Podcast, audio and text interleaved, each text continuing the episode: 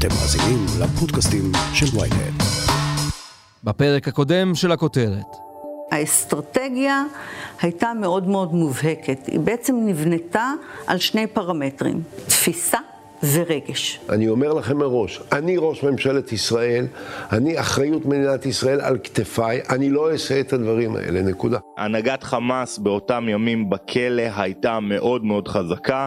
הרבה פעמים מי שפוצץ את המשא ומתן היה יחיא סינואר בעצמו. לי נגד לשחרר באופן סיטוני מחבלים, אבל כדי לשנות את זה אתה צריך לשנות כל הכללים שהמדינה פועלת בהם.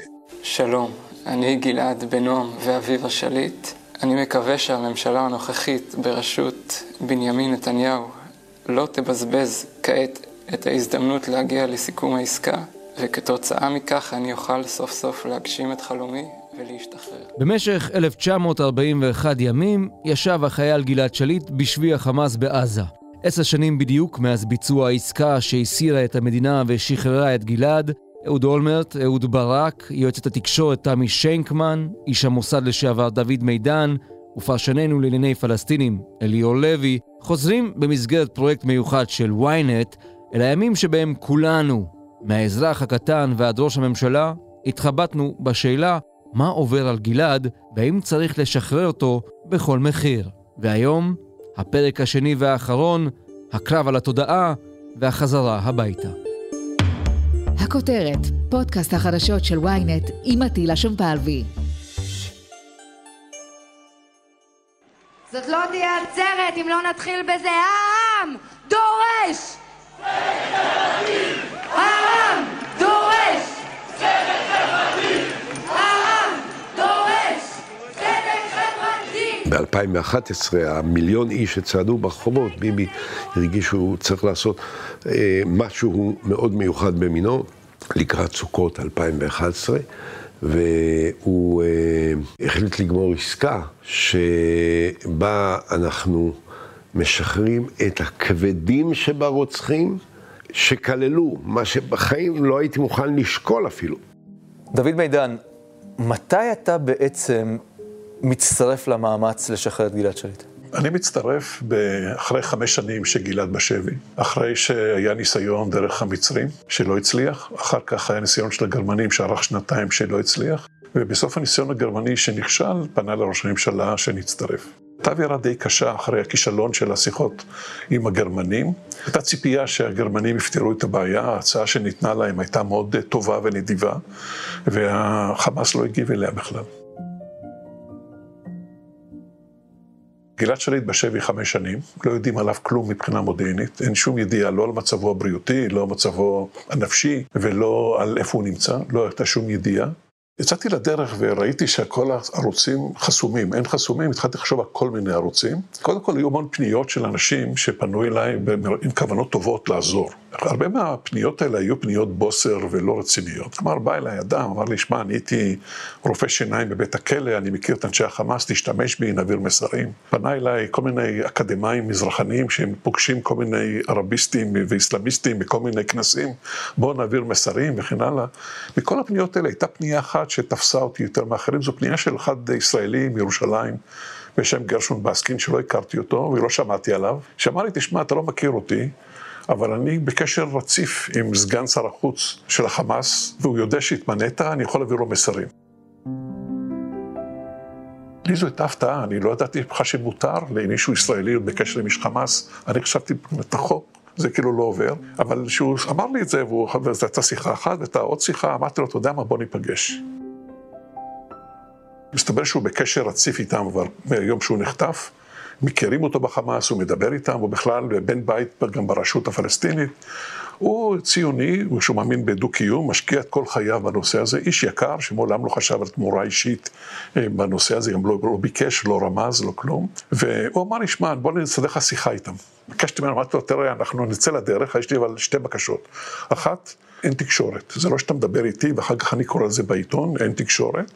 ודבר שני, אני מאוד מבקש, שאתה מדווח לי, הדיווח יהיה מה שאמרו לך. אל, אל תכניס את הפרשנות בתוך הדיבור, רק מה ששמעת, ותן לי להחליט מה... וככה התחלנו, ובעצם הוא התחיל להעביר מסרים ממני לחמאס, מבוקר עד ערב. בהתחלה אני הלכתי איתם, בוא נגדיר מושגים, מה זה אסיר ותיק, מה זה אסיר לא ותיק, בוא נגיד מה סוכם ומה לא סוכם, כאילו לעשות סדר בבלגן, שמפה נתחיל. הערוץ הזה עבד לא רע במשך כמעט, אה, התחלנו אותו במאי, הגענו למחצית יולי. ברבות הזמן גודל של התכנים לא הספיק בערוץ הזה, ואז עברנו לפקס. סידרו לי פקס בקריה והייתי לקבל בפקסים כל מיני התייחסויות להצעות, לשמות, דברים כאלה. וב-14 ביולי, אני זוכר את התאריך במושגים של היסטוריים. זה התחיל קודם לכן, שביקשתי מהחמאס שייתן לי את ההצעה שלו, איך הוא רואה לסגור את העסקה. ככה זה היה, והם שלחו הצעה. וההצעה הראשונה הייתה לא טובה, הייתה ממש חזרה אחורה, ואמרתי לגרשון, תגיד להם שזה לא הולך, ואחר כך הם שלחו פקס uh, תיקון. והפקס התיקון, ראית בו שיש בו ניצנים ראשונים של פשרה מהצד של החמאס. אני אומר פשרה, הכל יחסית. כן? למשל, היו בעיות עם אה, החמישים אסירים כבדים שקראנו להם אסירי ה-VAP, הם בזמנו אמרו, אין מה לדבר, כל החמישים משוחררים, אין מה לדבר, וכתבו לנו במסמך, מספיק 25, ואתם תבחרו את מי אתם מגרשים. אחר כך היה לגבי ערבים ישראלים את הסוגיה, אז גם שם הם מצאו איזושהי נוסחה. כלומר, ראית במסמך הזה פעם ראשונה איזשהו ניצוץ חיובי שבא מהצד שלהם, זה היה הפתיח. המסמך הזה מסכם את השלב הראשון בעסקה. מידן אומר תודה רבה לבסקין על העזרה, ומחפש מדינה שתוביל משא ומתן חשאי. ופה אני בדקתי שני ערוצים, בדקתי עם הטורקים ובדקתי עם, אה, עם המצרים. עם הטורקים התחלתי, זה בשיא הסכסוך עם הטורקים, זה אחרי המרמרה, אנחנו מדברים מרמרה עד 2010, ואנחנו מדברים עכשיו על השיחות האלה ב-2011. אבל הגעתי למסקנה שהטורקים, למרות שהם היו מאוד מיודדים עם אה, אותו זמן עם ח'אלד משעל, ראיתי שהם לא יכולים לעזור, כי אין להם שום כוח ברצועה. הם לא דוברים ערבית, והחמאס בעצם, אחמד ג'אברי לא סופר אותם. ודי עזבתי את הטורקים, אבל שמרתי איתם לקשר לאורך כל המשא ומתן. הם סייעו לי בסוף בלקלוט מגורשים. ועם המצרים אני פשוט פניתי, לה, יש להם שלוחה פה בתל אביב, ופגשתי את ראש השלוחה שלהם, ואמרתי לו, תשמע, יש מסמך, הוא ידע על זה, והייתי רוצה שאתם תיקחו את ההובלה. האמת היא, תמיד הם רצו לחזור להוביל, הם מאוד כעסו שהייתה פנייה לגרמנים. אז הוא אמר לי, בוא נגיד לך שיחה עם ראש אגף החשאי, קוראים לזה, וראש אגף החשאי אמר לי, בוא, בוא אלינו.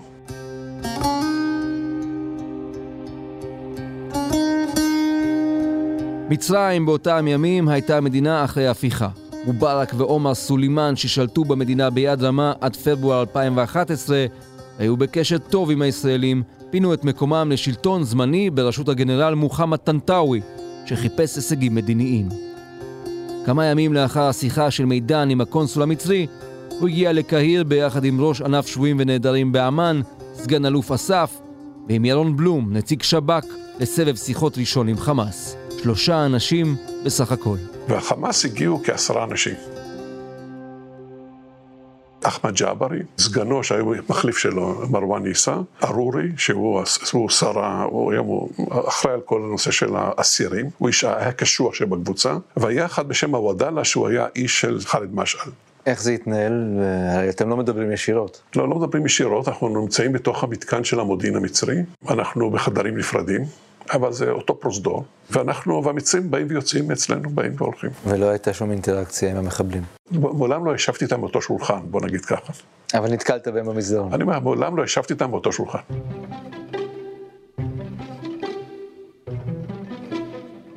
ואז אתה מבין שבעצם הקיום של המפגשים האלה, של השיחות האלה, עשית צעד גדול קדימה. אני הבנתי את זה גם, ב, גם כשהיה ההודעות האלה, ב-SMSים הבנתי את זה. שלמשל, אני זוכר שהיה בערב, הייתי כותב להם שהשעה מאוחרת, בוא נמשיך מחר בבוקר. הם שולחים לי לילה טוב. כלומר, אני לא רוצה להגיד שהמשפטים האלה הופכים אותך לזוג נאהבים, אני והם, או משהו כזה, אבל אין ספק שאתה מייצר איזושהי אנושיות בקשר, שזה קצת עוזר. אויבים, הורגים אחד את השני, אבל לפעמים יש איזה תמיד איזשהו ניצוץ, ניצוץ של אנושיות בתוך זה. אני הרגשתי שהם ברי שיח, שאתה יכול להגיע איתם למשהו שבסוף אתה יכול להגיד, סגרתי עסקה והצלתי את הבחור. משפחת שליט יודעת בזמן הזה שאתה עושה צעדים קדימה לעבר הרגע המיוחל מבחינתם? משפחת שליט מעודכנת, אני מקפיד לעדכן אותם, בכל איזשהו שלב שנראה לי משמעותי אני מעדכן אותם, אני נותן להם כמעט את כל האינפורמציה, לעולם לא משקרים. לפעמים אתה לא אומר הכל, לא משום שאתה פוחד שהם יעשו משהו בזה, אלא שבהיסח הדעת, הם יושבים במאהל, מישהו יבין ומישהו ישתמש בזה, אבל הם די מעודכנים. הקו שלי היה לשתף אותם לשותפים לכל המהלך.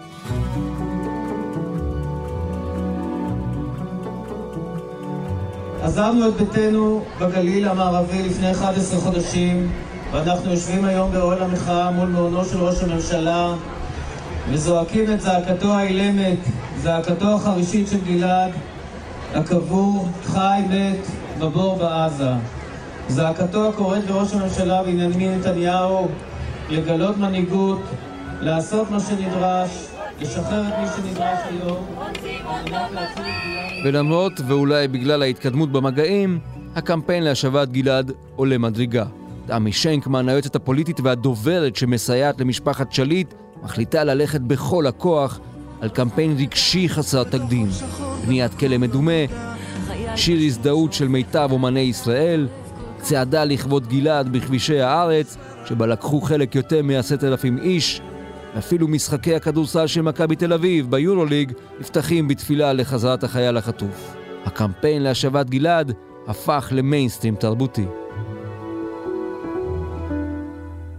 תראה, אחד ה... אני חושבת שהיתרונות שאני מגיעה מהם זה שאני מגיעה מהעולם שלך. אה, אני הייתי עיתונאית, אני עבדתי הרבה מאוד בתקשורת, אני יודעת איך תקשורת פועלת. עכשיו, כאשר אתה מבין שתקשורת פועלת על פי מה שנקרא תפיסות ורגשות, ואתה מכיל את זה כאסטרטגיה בכל הפעילות שלך, ואתה מייצר אייטמים על פי הדבר הזה, לרוב זה הדבר שתופס את העניין. ודרך אגב, הקמפיין היה... חדשני בהרבה מאוד מובנים. עשינו הרבה מאוד דברים שלא נעשו לפני כן. בהרבה מאוד אה, יצירתיות, הרבה מאוד עבודה מאוד מאוד מאוד קשה. שנעשתה, והמשמעות של הדבר הזה היא שתקשורת, כאשר בעצם היא כבר אה, נחשפה למשהו מסוים ואתה חושף בפניה את אותו דבר, היא לא מראה את אותה אה, התעניינות, לעומת זה כשאתה מביא לה משהו חדש, חדשני, אחר, כן, היא מתעניינת. אנחנו עוסקים עם אויב אכזר שחמש שנים מחזיק את גלעד במחשך, לא נותן אפילו לצלב האדום לבקר אותו. ודורש תנאים שיכולים לסכן מאות ישראלים. וכמובן, אני רוצה להחזיר את גלעד, מוכן להחזיר את גלעד באמצעים שונים, אבל אני צריך לדאוג גם לביטחון שלך. ושל הילדים שלך ושל... בעצם ראש הממשלה מקבל את ההחלטה בגלל הלחץ הציבורי? אני חושבת שכל ראש ממשלה, יש לו את האינטרסים שלו ואת הצורה שבה הוא מתנהל. בהתאם גם אה, לא רק לאינטרסים, אה, אני יכולה לבוא ולהגיד, שנוגעים לקמפיין עצמו, או לעצם העובדה של הלחץ כביכול של הקמפיין, אלא יש אינטרסים של אינטרסים פנימיים ואינטרסים חיצוניים. האינטרס הפנימי הייתה כמובן שיא המחאה החברתית, שכמובן התחילה אומנם אה, בנושא הקוטג' או הדיור, ואני זוכרת שבאתי לנועם ואמרתי לו, אנחנו הולכים להיות חלק מה, מה מה שנקרא המחאה הזאת, והוא אמר לי, מה, הבן שלי שווה בעינייך קוטג'? ואז אמרתי לו, לא, אבל המסרים של המחאה הם תואמים את המסרים שלנו, שמדובר בצדק חברתי, שמדובר בערבות הדדית, שמדובר בלקיחת אחריות. כל הדברים הללו היו אותם מסרים. ולכן התחברנו. אני חושב שהיו הרבה מאוד סיבות שהביאו את ראש הממשלה למחשבה שאולי צריך לעשות עסקה. אחד, קודם כל, הזמן הממושך שגלעד שליט בשבי לא יודעים עליו שום דבר. מצבו הבריאותי וכן הלאה. דבר שני, התחיל אביב הערבי והעולם השתגע, כל האזור השתגע. החמאס גורש מסוריה. במצרים מובארק כבר נפל מהשלטון ויש לך כבר המשטר שם על קרת תרנגולת. ואתה מבין שכל השחקנים המרכזיים נעלמים לך, אין לך מושג מה קורה עם השבוי. יש לך לחץ ציבורי, אני מניח שזה עוד שכבה בדברים האלה. ואז אתה צריך להחליט מה אתה עושה. ואני חושב שהכל ביחד, לדעתי, זה מסה כזאת של אילוצים, שכל אילוץ בפני עצמו זה אילוץ קשה וגדול, אה, הביאו אותו להחלטה, שהולכים על זה. אצלנו בהלכה קביעה שאין פודים את השבויים יתר על כמיהן מפני תיקון עולם. עוד בזמן ששליט יושב בשבי, הבין שר הביטחון ברק שקיים קונפליקט עמוק בציבור בכל מה שקשור בישראל לשחרור שבויים. והרעיון מאחורי זה הוא שאם ברור ששחרור השבויים האלה יגדיל בעצם את המוטיבציה לחטיפות נוספות, אז אה, זה שגיאה. אבל מצד שני אני ער לעובדה שקיים, הייתי אומר, זה לא לחץ של המשפחה, זה תביעה ציבורית. אני עוד בזמן שביבי היה ראש ממשלה, מיניתי ועדה בראשות הנשיא בית המשפט העליון לשעבר שמגר, הוועדה סירבה להיות מישהו שדן בגלעד שליט, אבל הגישה אחרי של תשעה חודשים דוח מאוד חשוב. אני ניסיתי להביא אותו לדיון בממשלה גם בזמן אה, ביבי וגם אחריו בזמן אולמרט, ולא הצלחתי אף פעם להביא את זה לדיון בממשלה, משום הרתיעה של ראשי הממשלה מדיון שיכול להעמיד בסתירה את מה שהם אה, עשויים לעשות בהקשר לגלעד שליט לבין הנורמה שמשתקפת בדוח ועדת שמגר. פתרון הבעיה שמקופלת בשליט עצמו, אני אומר צריך את הצוות לנסות להוציא את התוצאה הטובה ביותר האפשרית, אבל אני בהחלט לא מתנגד לשחרורו, אלא אפילו תומך בעסקה לשחרורו, על מנת שאפשר יהיה להכיל את הכללים הנכונים להתמודדות ארוכת טווח של מדינת ישראל עם התופעה הזאת. מיד נמשיך עם הכותרת, אבל לפני כן, הנה הודעה קצרה. היי, כאן יובל פלוטקין. מאז ומתמיד העולם מלא בסיפורים שעוברים מפה לאוזן, קונספירציות, שמועות, אגדות אורבניות, פיסות רכילות ועוד. בפודקאסט שלי, נא להפיץ, אנחנו מדברים בדיוק על הדברים האלה. בכל פרק ניקח סיפור אחר, מסעיר ושנוי במחלוקת, וננסה להבין מה עומד מאחוריו. מי האנשים שמפיצים אותו ומה הם מרוויחים מכך. ויותר חשוב, האם הם באמת מאמינים לסיפורים האלה? אז חפשו נא להפיץ בוויינט או באפליקציית הפודקאסטים שלכם, ונשתמע. בוא נדבר על הפריצה במשא ומתן, בנקודה שאתה מבין שזה הולך בכיוון חיובי בסך הכל, במובן הזה שזה לקראת סגירה. ראיתי שבמשא ומתן הם רציניים, הם לא קלים, הם כל הזמן הם מקשים וכל הזמן הם מתחכמים, אבל ראיתי שהם רציניים, ואני גם, הדבר יותר חשוב שראיתי, ראיתי שהמצרים הם עם מוטיבציה מאוד גבוהה להשיג את העסקה. הם קראו את החמאס מצוין, הם ידעו, הם הבינו בדיוק מה זה החמאס, וזה היה מנוף מצוין לנסות אה, לדבר ולשכנע. כלומר, אתה יודע, לפעמים אתה אומר שבשיחות גלויות, אחד מול השני, זה קל יותר, יש בזה את היתרונות שאנחנו מבינים אותם, אתה נוגע, אחד נוגע בשני, אבל במקרה הזה דווקא העובדה שלא נגעת והיה לך מצרים שהם עושים את זה, היה בזה יתרון, וזה בעיניי אפילו זה עזר. אני תמיד מציין שאילולי המוטיבציה המצרית והפיקחות של אנשי המודיעין המצרים, אה, לא הייתה עסקה. הם עשו עבודה יוצאת מן הכלל. התפתחות דרמטית הערב בעסקת שליט. במצרים דווח כי חלה התקדמות משמעותית בשיחות בין ישראל לבין חמאס, וייתכן כי הצדדים יגיעו לסיכום סופי בימים הקרובים. מחר... חזרתי הביתה, אני זוכר שזה היה ערב חג שחזרתי לראש השנה, אולי משהו כזה, ואני אמרתי שאנחנו מתקדמים, ואני זוכר שההורים של נועם ואביבה, עדכנתי אותם שהקפדתי ואיזושהי התקדמות, הם לא התאפקו, ובמוצאי יום כיפור, אני זוכר, הם באו אליי הביתה. אני זוכר כמה דברים, אני זוכר קודם כל שאביבה הייתה גמורה לגמרי, שפשוט היה לה קשה פשוט ללכת מהמרפסת כיוון הדלת ביציאה, ונועם פעם ראשונה הוא לא כותב, כלומר הוא מקשיב, הוא היה כולו דרוך, הוא לא, היה, לא רשם כלום. הם שמחו ולא האמינו ביחד, אתה ראית את העלבוביה הזו עליהם. ש... ואז היא שאלה אותי, אני זוכר בפגישה הזו, אם אתה חותם, מתי הוא מגיע? אמרתי לה, תשמעי, אם אני חותם, עשרה ימים, ואחרי זה אני מביא אותו. אה, בשבילה זה כמו שאני אגיד לך שאתה עוד שעה, אתה טס לירח בחללית, אה, או עידות עליך, משהו כזה, זה... היא לא האמינה, היא אפילו לא הייתה יכולה אפילו לשמוח, כי זה בשבילה זה ערבוב שלם של רגשות בעוצמות מאוד גבוהות.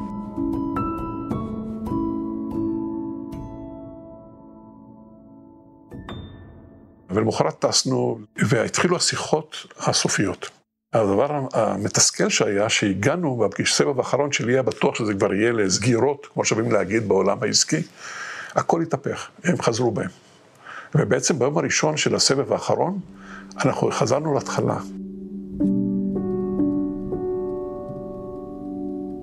חזרתי למלון, לא הייתי מסוגל לישון. ובאו המצרים למלון לנסות לגשר, וגם המלון במצרים באותו זמן, אין, אין תיירים, הכל מצרים בהפיכה, הכל חשוך, זו הייתה פינה שהעירו לנו, וישבנו במצרים עם הטבלאות של השמות, ככה עוברים איתם וזה. הייתה אווירה מאוד מאוד קשה. הרגשנו שאחרי התקווה הגדולה אנחנו הולכים אחורה, ולמחרת ביום השני התחלנו את המשא ומתן, והיה משא ומתן ברצף של 23 שעות ברציפות. במשא ומתן לי היה חשוב שהם יחתימו ראשונים ואני שני. מהטעם הפשוט שהחמאס כל הזמן היה לו את הטריק הזה, שאתה מסכים למשהו, אז הוא לוקח אותו ואחרי זה הוא נעלם. הוא מתחיל איתך אחר כך שיש לו את זה בכיס, והוא משפר את העמדות שלו. אנשים הגונים במשא ומתן לא נוהגים כך, אבל כרגע אני לא, אין לי ציפיות להוגנות. ועכשיו, כל ההסכם נכתב בערבית. ובעצם אתה חותם מסמך בערבית שאף אחד חוץ ממני לא קורא אותו. ואנחנו רואים שהם בילפו אותנו בסעיף אחד. אחרי שהם חתמו. היה איזה נושא שהשב"כ היה חשוב לו מאוד, שאסירים מזרח ירושלמים לא חוזרים לירושלים שלוש שנים. ו... ואז אמרתי להם, תשמעו, הסעיף הזה לא היה. ואמרו, תחתום, תעזוב, אתה יודע, אנחנו בסוף. הטונים עלו, אבל אמרתם, תשמעו, לא נחתום על זה. לקח אותי הצידה ה-chief negotiator המצרי, אמר לי, אתה משוגע? יש לך הסכם, תחתום. מה, לסעיף הזה עכשיו, אתה, כל מה שעשינו וזה, אמרתי לו, אני לא אחתום. והתייעצתי גם עם האנשים, עם יורם וזה, אמרנו, אנחנו לא נוותר על זה. ותחשוב שבארץ, אה, איך מגיבים, הם יודעים שאנחנו בסוף, ואיזה מתח בארץ, יש את ההפסקה, אתה אין לך זמן עכשיו לדווח לה, אתה בתוך הקלחת הזאת, ומה שהיה הוא שהמצרים אחרי זמן עזבו אותנו, הלכו, הלכו לצד השני, וישבו שם איזה שעתיים. בסביבות 11, 11 וחצי הם חוזרים אלינו שהם חתמו בלי הסעיף הזה, ואני חתמתי ויש הסכם. בזמן הזה משפחת שליט ישבה כבר שנה שלמה ליד ביתו של ראש הממשלה המכהן, אז בנימין נתניהו, והיא לא עזבה את המאהל, היא נמצאה שם 24-7. אז בסביבות השעה 12 בצהריים אני הייתי פונה לירושלים ונוסעת לירושלים כדי להגיע למאהל, ונמצאת שם עד שעות הערב. ולאחר מכן חוזרת. אלא שבאותו יום, במקרה, אימא שלי אה, אושפזה בבית חולים, והתקשרתי לאביבה כדי להודיע לה שאני אגיע קצת יותר מאוחר. והיא שאלה מתי. עכשיו, זה היה מאוד אה, חריג, כי אביבה בדרך כלל לא שואלת אותי מתי את מגיעה. אז אמרתי לה, קרה משהו? אז היא אמרה, כן, אבל אני צריכה שאת תהיי פה. ואז היה לנו שבוע. שבוע עד שהעסקה בפועל מתבצעת. זאת אומרת, זה עלה לקבינט. לדיונים, לאישורים וכולי וכולי וכולי. והתחלתי במהומת אלוהים. לא היה, לדעתי, גורם שלא הגעתי אליו. חברי כנסת, שרים. אני זוכרת שנועם בא אליי ואמר לי, הרב עובדיה יוסף הזמין אותי לשיחה, אני צריך ללכת? אמרתי לו, מה אתה עושה עוד פה? תיכנס לרכב ותיסע, מהר, מהר, מהר לשם, מהר, מהר, מהר לשם. כי חששת שמה? תראה, בכל סיטואציה שכאשר יש אה, פוליטיקה ואינטרסים פוליטיים נכנסים, ומי כמוך יודע עד כמה הפוליטיקה יכולה להיות מאוד הפכפכה ומאוד מאוד משתנה, שכן, שלא יהיה רוב לעסקה. פחדתי מאוד. אני חייב להגיד שאחרי ההסכם שנחתם, אני כל כך הייתי מנותק מהסביבה. אני התקבלתי, השכנים שלי קיבלו אותי, והיה לי כל מיני קבלת פנים שאני לא הבנתי מאיפה זה בא לי, לא ידעתי בכלל. אני לא רגיל שאני עושה מבצע ולקבל פרחים.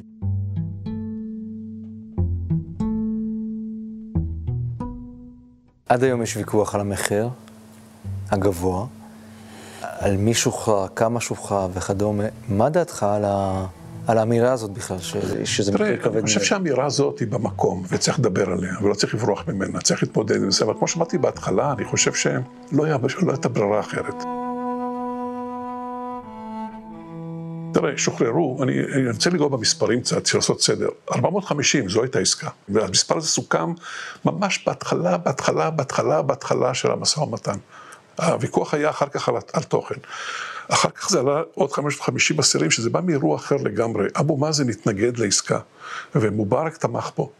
והיה, כאילו זה מחזק את החמאס. ואז אולמרט, כדי לפצות. הוא אמר להם, אני אתן לכם אסירים שנבחר אותם אנחנו, זה מאוד משמעותי, ואנחנו אה, עם מספר יותר גדול מ-450, כדי לאזן את זה, שלא לפגוע במעמדו של אבו מאזן. היה פה חציית כל הקווים, גם מבחינת המספר, גם מבחינת הערכיות של הרוצחים הללו, גם מבחינת הזיהוי של המקורות שלהם, ישראלים, מזרח ירושלמים וכדומה, היה פה כניעה טוטאלית. בדיעבד, החמאס טעה כשהוא חשב שעם ביבי יהיה יותר קשה. אני אה, יכולתי להיראות כאידיוט בפני אחדים, שאמרו בואנה היית יכול עוד איזה 20-30 לתת להם לשחרר, ובמקום זה תראה את, ה, את כל השמחה והריקודים ברחובות והתהילה שכביכול ראש הממשלה הרוויח. שמע, אין לי חלק ונחלה בתהילה כזאת, מעולם לא רציתי בה, מעולם לא הייתי מוכן לעשות דבר. כדי לרכוש איזושהי אהדה מהציבור על חשבון כניעה וויתור וחציית כל הקווים האדומים בעניינים שהם לא נגמרים באופן חד פעמי במהלך הזה, אלא ההשלכות ארוכות הטווח שלהם לאורך שנים יכולות להיות uh, קטסטרופליות. כלומר, אתה רואה בהסכם הזה כניעה. חד משמעית. כניעה מבישה, כניעה בזויה. נודריק תמאמן انه في بعض القضايا حلها بالمقاومه الشعبيه في بعض القضايا تحل על כך צריך להוסיף שהמנהיג של החמאס היום ברצועת עזה, שהוא איש לא טוב, הוא איש לא נחמד, יחיא סינואר, הוא אחד מהמשוחררים, ששוחרר על ידי ביבי נתניהו. הרוצח צמא הדם הזה, שאנחנו כל הזמן מדברים ומתלוננים על כך שאי אפשר לחיות עם הירי הזה ועם האיומים האלה ועם המצוקה שזה גורם לכל תושבי הדרום וכולי, הוא עומד בראש העניין הזה, הוא האיש שהלוחם הגדול בטרור שחרר אותו. וזה אולי הזמן לומר שלמרות הטענה של אהוד אולמרט כלפי נתניהו, שמו של יחיא סינואר היה ברשימת המשוחררים והוא הוסכם על ידי שני הצדדים עוד בתחילת המגעים. אליאור לוי, הייתה סיבה לכך. אחד מחוטפיו של גלעד שליט היה אדם בשם מוחמד סינואר, שאת שם המשפחה שלו אני מניח שאתה מכיר היטב, אבל זה לא יחיא סינואר, זה אחיו של יחיא סינואר. מוחמד סינואר הוא בכיר בזרוע הצבאית של חמאס, הוא מח"ט ח'אן יונס והוא בעצם אחד האחראים בעצם לחטיפה, בסופו של דבר הוא ממש מחזיק בגלעד שליט ומוחמד סינואר מציב תנאי מאוד מאוד ברור מההתחלה הוא אומר, אם אח שלי, יחיא סינואר, לא משתחרר, גלעד שליט לא יראה אור יום לעולם. זה בעצם העניק ליחיא סינואר יכולת מאוד מאוד גדולה, א', לשלוט על העניינים, ודבר שני, בישראל הבינו שבמצב כזה, הם לא יכולים שלא לשחרר את יחיא סינואר, למרות שהיה ברור להם שמדובר באסיר מאוד מאוד כבד, שיעשה הרבה מאוד צרות לישראל, הם צדקו גם, בדיעבד בשחרורו. רוב מוחלט של אסירים משוחררים לא חזרו לטרור. כדאי להגיד את זה. עכשיו, היו כמה מקרים, יש מקרה אחד שהוא חד מובהק של אסיר זוטר אגב, משולי לחלוטין, שרצח את ברוך מזרחי, שהוא בדרך ליל הסדר. יש כמה מקרים כאלה שאתה יכול לבוא להגיד שכמה שאסירים שהשתחררו שעשו פה ושם דברים, אספו כסף או גייסו כסף או דברים כאלה, אבל זה מספר די מועט. במספר גדול לגמרי, ותיקח את זה אחרת. תיקח עכשיו את האירועים הגדולים שהיו בעשר שנים של הטרור. תיקח את הפיגוע שהיה בהר הבית, תיקח את הפיגוע שהיה בשרונה, בדיזינגוף, פיגועים שהם היו גדולים בעשור האחרון, איש מהם לא שייך למשוחררים האלה. כדאי להגיד את זה. אבל, צריך לומר את זה, אתה לא צריך יותר מכמה עשרות שיחזרו לטרור כדי שיהיה לך הרבה בעיות. וגם אם אתה לוקח את כל העשרות האלה ואפילו מהם ככה דג את הכוכבים במרכאות הגדולים, אז אני יכול לסמן פחות או יותר שבעה, שמונה, תשעה אסירים של עסקת שליט שהם היום מחוללי הצרות הכי גדולים של מדינת ישראל. אני ככה אחלק לך את זה לשתי קבוצות, אבל קבוצה אחת זה בעצם הקבוצה העזתית. זה בעצם הקבוצה שכוללת את יחיא סינואר, את תאופיק אבו נעים וראוכי מושתל. יחיא סינואר, אתה יודע, לא צריך יותר מדי לדבר, הוא הג'וקר של עסקת שליט, הדמות הכי אה, בכירה אה, ושעשתה את כברת הדרך הכי גדולה מבין כל האסירים אה, ששוחררו אה, בעסקת שליט. תאופיק אבו נעים הפך להיות בעצם ראש השב"כ של חמאס אה, בעזה, שולט שם ביד רמה, הקים שם אה, מנגנון אה, ביטחון פנים מטורף. ראוכי מושתל שגם שוחרר uh, בעסקת uh, שליט, הוא חבר uh, הלשכה המדינית של חמאס, אחד האנשים הכי קרובים לסינואר, יועצו אולי הקרוב ביותר יחד עם תאופיק אבו נעים, הם בעצם סוג של שלישייה שמייצרת מעגל מאוד מאוד שלם ברצועת עזה וכל השלישייה הזאת שוחררה בעסקת שליט קבוצה אחרת שהיא מאוד uh, uh, חשובה בעיניי זה קבוצת uh, סאלח ארורי אני קורא לה שזה בעצם כל האסירים כמעט כולם אנשי הגדה המערבית וגורשו לרצועת עזה ולחו"ל. חלקם יושבים בטורקיה והפכו בעצם את טורקיה לבסיס הקדמי של חמאס ושל הזרוע הצבאית שלו והם יוצרים משם הרבה מאוד בעיות לישראל ובעצם משכללים את הזרוע הצבאית של חמאס מחו"ל באמצעות צפים, מחקר ופיתוח, סייבר, you name it. אנשי הגדה המערבית שגורשו לעזה ייסדו עם סאלח אל-ערורי את מטה הגדה, שאותו מטה מכווין בעצם את כל הפעילות הצבאית של חמאס בגדה המערבית. לא אגיד לך שהם הצליחו בגדול לעשות הרבה מאוד דברים, אבל כן, יש להם פה ושם הצלחות, ובעיקר הרבה כאב ראש משום שהכישלונות שלהם זה בעצם הצלחות של אה, שב"כ לסכל הרבה מאוד פעולות שהם רצו כולל פיגועי התאבדות.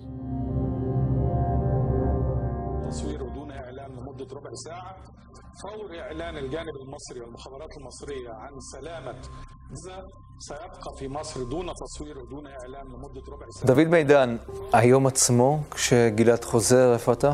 אני מביא אותו מהמצרים. אני הבאתי אותו והייתי הראשון, הישראלי הראשון שהוא ראה. אני יכול לספר את העניין הזה שהתנאי לשחרור של העסקה, לבימוש העסקה היה שאתה מוודא שהוא חי וזהו. כלומר שלא, אין פה תרגילים.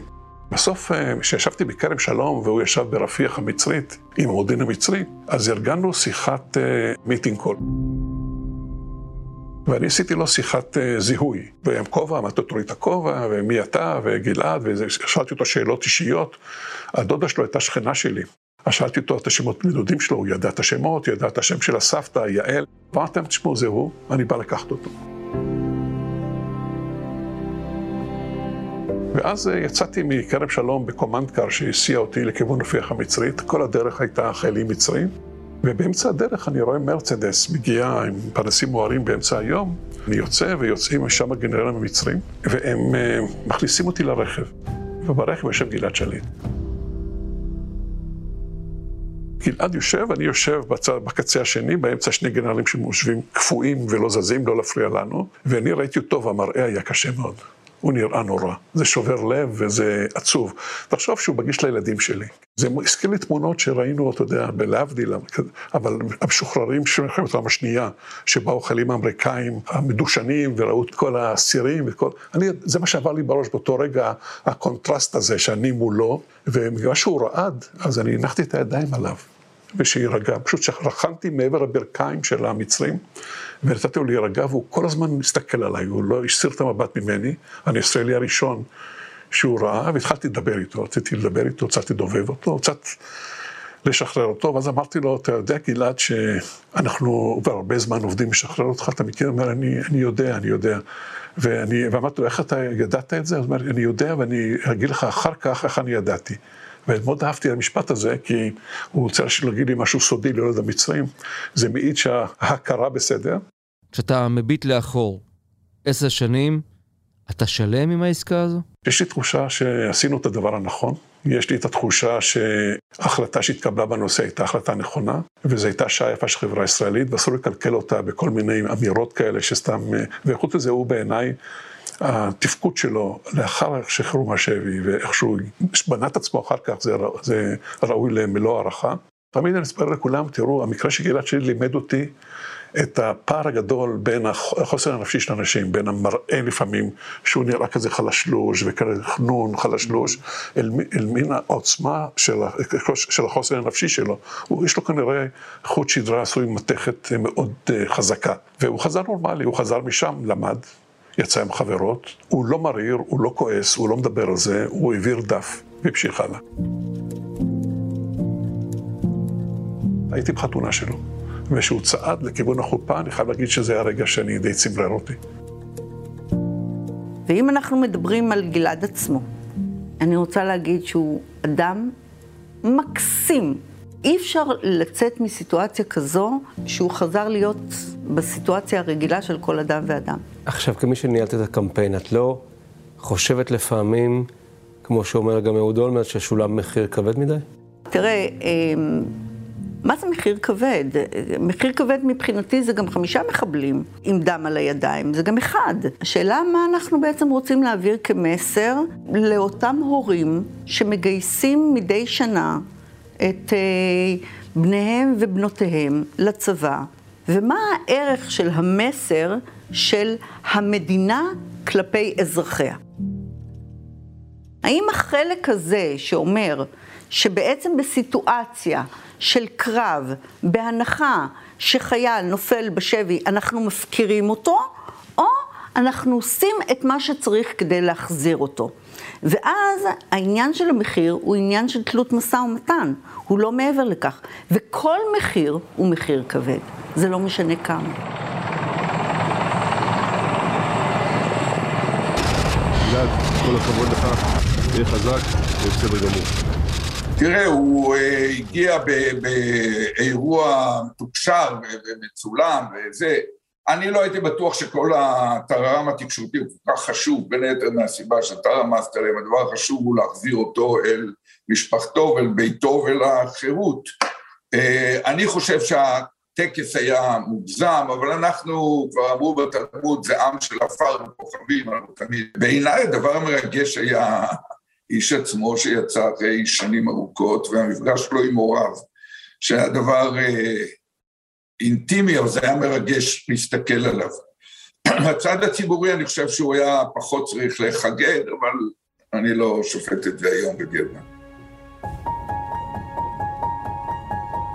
דוד מידן, את המשא ומתן שאתה ניהלת, ניתן להעתיק להשבת החיילים שלנו עכשיו? אני חושב שהמשא ומתן להשבת החיילים והאזרחים הישראלים צריך להיות דרך המצרים, את זה כן ניתן להעתיק.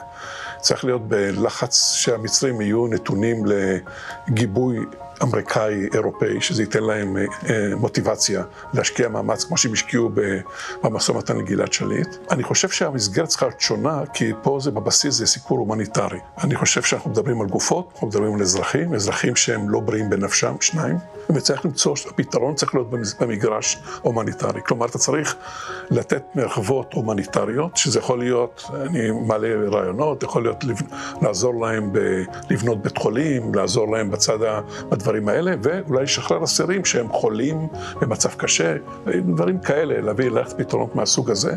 זה לדעתי המסגרת הנכונה של המשא ומתן, שצריכה להיות. אליאור לוי, פרספקטיבה לאחור, מה למדו הצדדים מן העסקה הזו? חמאס לומד אפילו בהווה על בשרו כיום שלא משנה שאז היה לך ישראלי אחד והיום יש לך שני ישראלים בעזה שהם כנראה בחיים ועוד שתי גופות של חללי אה, צה"ל מצוק איתן אה, גולדין ושאול מה שמשנה זה אם יש לך חייל חי ביד ולחמאס אין חייל חי. זה הוציא אותם מדעתם שלמרות כל הניסיונות שלהם לייצר לוחמה פסיכולוגית על הציבור הישראלי החברה הישראלית פשוט לא קונה את הלוחמה הפסיכולוגית הזאת חמאס הבין שיש מעמדות בישראל ושהפרה הקדושה ביותר בישראל היא דווקא זו שאין לו וזה חייל שבוי חי לא מת ולא אזרח. תראה לגבי ישראל זה די דומה רק מהצד השני אבל בעיניי ישראל אה, למדה לדעתי שיש מחיר כבד לכל עסקת שבויים ועלתה השאלה והיא עולה בעיניי מדי יום כמעט של האם זה שווה את זה בכלל בימי uh, טרום עסקת שליט השאלה הזאת הייתה בשוליים היום המיינסטרים הישראלי הוא בעיניי לדעתי שהחברה הישראלית במצבה הנוכחי בכלל לא בטוח בנויה לעסקה שדומה בהיקפיה לעסקת שליט. עד כאן הכותרת להיום. אתם מוזמנים ומוזמנות לעקוב אחרי פרקים חדשים שלנו בוויינט, בספוטיפיי ובכל אפליקציות הפודקאסטים באשר הן. וגם נשמח שתדרגו אותנו גבוה באפל פודקאסט ותשלחו את הפרק לחברים שעדיין לא שמעו את הכותרת של היום. אם יש לכם הערות, בקשות או רעיונות, אתם מוזמנים ליצור קשר באמצעות האימייל podcaststrudelynet.co.il או לפנות אליי ישירות דרך הטוויטר או דרך הפייסבוק. עורך הפודקאסטים שלנו הוא רון טוביה. בהפקת הפרק השתתפו גם יונתן בניה, שחר לוי, גיא סלם וטל שמשוביץ'. על הסאונד, ניסו עזרן. סיוון חילאי, גם היא חלק מצוות הכותרת. אני עטילה שומפלבי, ביום ראשון נהיה כאן שוב עם פרק נוסף.